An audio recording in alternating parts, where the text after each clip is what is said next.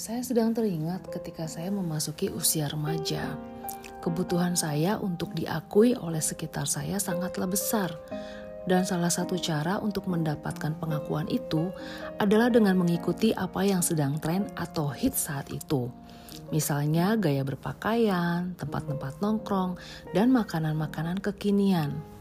Tapi dikarenakan saat itu keluarga saya hanyalah keluarga pas-pasan, maka tentu saya tidak akan mendapatkan hal ini dari orang tua saya. Saya putar otak bagaimana caranya supaya saya tetap bisa trendy tanpa merepotkan orang tua saya yang saat itu sudah repot dengan biaya sekolah. Dan saya temukan cara, salah satunya adalah dengan berdagang. Saya ingat saat itu saya menjual salah satu produk kosmetik dan cukup laku di sekolah saya yang hampir seluruhnya berisi perempuan. Hasil dari jualan ini mampu membiayai keinginan saya untuk tampil trendy alias ngehits seperti teman-teman yang lain. Bahkan ada beberapa salah sangka dipikirnya saya anak orang kaya karena selalu tampil ngetrend dan ngehits. Hmm. Nah, saya perhatikan, hal ini pun terjadi pada remaja dan pemuda masa kini. Bahkan saya lihat godaannya jauh lebih berat dengan maraknya sosial media. Ada banyak gaya yang harus diikuti, ada banyak tempat-tempat menarik yang harus dieksplor. Ada banyak gadget yang perkembangannya harus diikuti supaya selalu ngehits di antara teman-teman yang lain. Nah, bagi beberapa yang mampu, ini tidak masalah. Tapi bagi beberapa yang tidak bisa mengikuti arus dikarenakan keterbatasan ekonomi, ada banyak cara untuk mereka lakukan. Berusaha seperti saya, tapi diperlukan keringat dan air mata. Atau cara cepat, seperti misalnya mendekati om-om atau tante-tante girang. Tapi ini pun tentunya tidak semua mampu melakukannya, karena cuma yang penampilannya cantik dan ganteng yang bisa melakukannya. Ternyata saya mendengar, saya melihat, bahkan saya tahu cara yang paling mudah saat ini adalah dengan hutang online. Yes, hutang online atau pinjaman online, di mana kamu hanya perlu mengisi data dan pinjaman bisa cair dalam waktu paling lama satu hari. Dengan modal uang pinjaman ini, maka kamu bisa tampil ngehits di antara yang lain, mengikuti mode-mode yang sedang tren, membeli gadget yang kekinian, dan nongkrong di kafe-kafe mahal langganan para artis. Atau mau foto uh, foto dan shopping sesuka hati, ya bebas, karena pinjaman online ini sangat mudah. Tapi tidak ada pernah pemberi pinjaman tanpa balas. Pinjaman yang dengan mudah diberikan itu akan membuatmu tergiur untuk meminjam lagi dan lagi. Hingga akhirnya kamu terlibat hutang karena bunga yang terus berbunga dan berbunga. Kamu menjadi kesulitan tidak mampu membayarnya. Kamu dikejar-kejar, diancam, dan bahkan orang-orang yang ada di kontak HP-mu pun ikutan diteror. Kamu menjadi down dan mudah sakit karena psikismu terganggu. So, berpikirlah bukan hanya dua kali, tapi ribuan kali sebelum kamu memutuskan untuk melakukan pinjaman online. Memang masa muda itu sangatlah butuh pengakuan diri. Kamu harus eksis dalam pergaulanmu. Dan yang dunia tawarkan untuk bisa selalu eksis dan diterima adalah dengan mengikuti semua tren yang ada yang ngehit saat itu.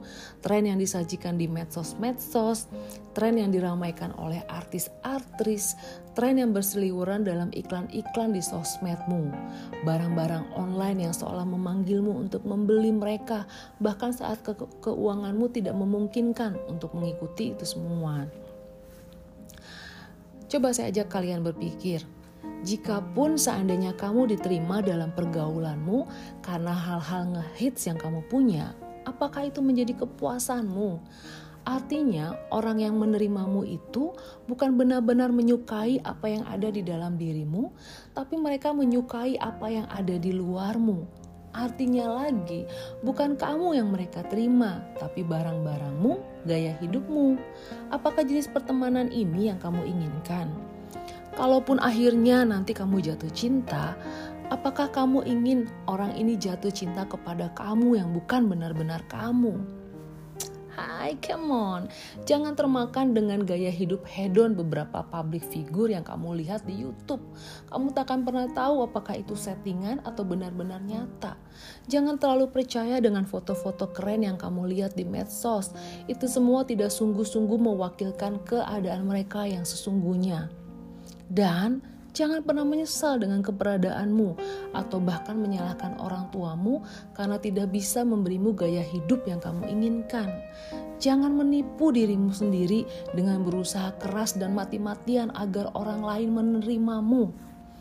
Pecutlah dirimu untuk berusaha keras untuk mendapatkan apa yang kamu inginkan, tapi bukan untuk orang lain, tapi Dapatkan apa yang kamu mau untuk kepuasanmu, untuk membahagiakan dirimu, untuk membahagiakan keluargamu, untuk bermanfaat bagi sekitarmu, bukan untuk menjadi ngehit hanya agar diterima oleh sekitarmu.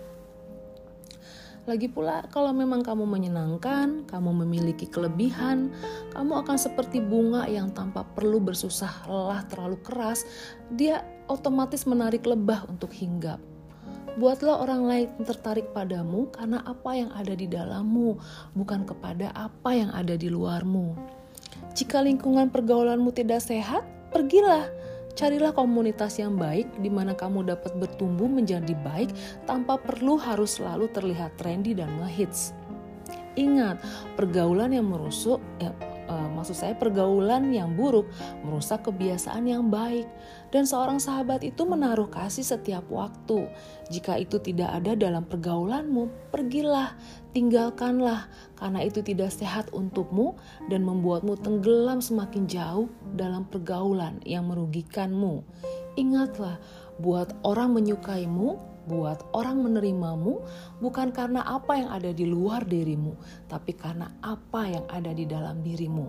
Orang-orang seperti inilah yang kelak akan menjadi sahabat terbaikmu, bukan hanya dalam suka, tapi dalam duka, bukan hanya dalam kau berkecukupan, tapi bahkan saat kau susah, mereka akan menjadi orang-orang yang ada di dekatmu karena mereka menerima dirimu apa adanya kamu.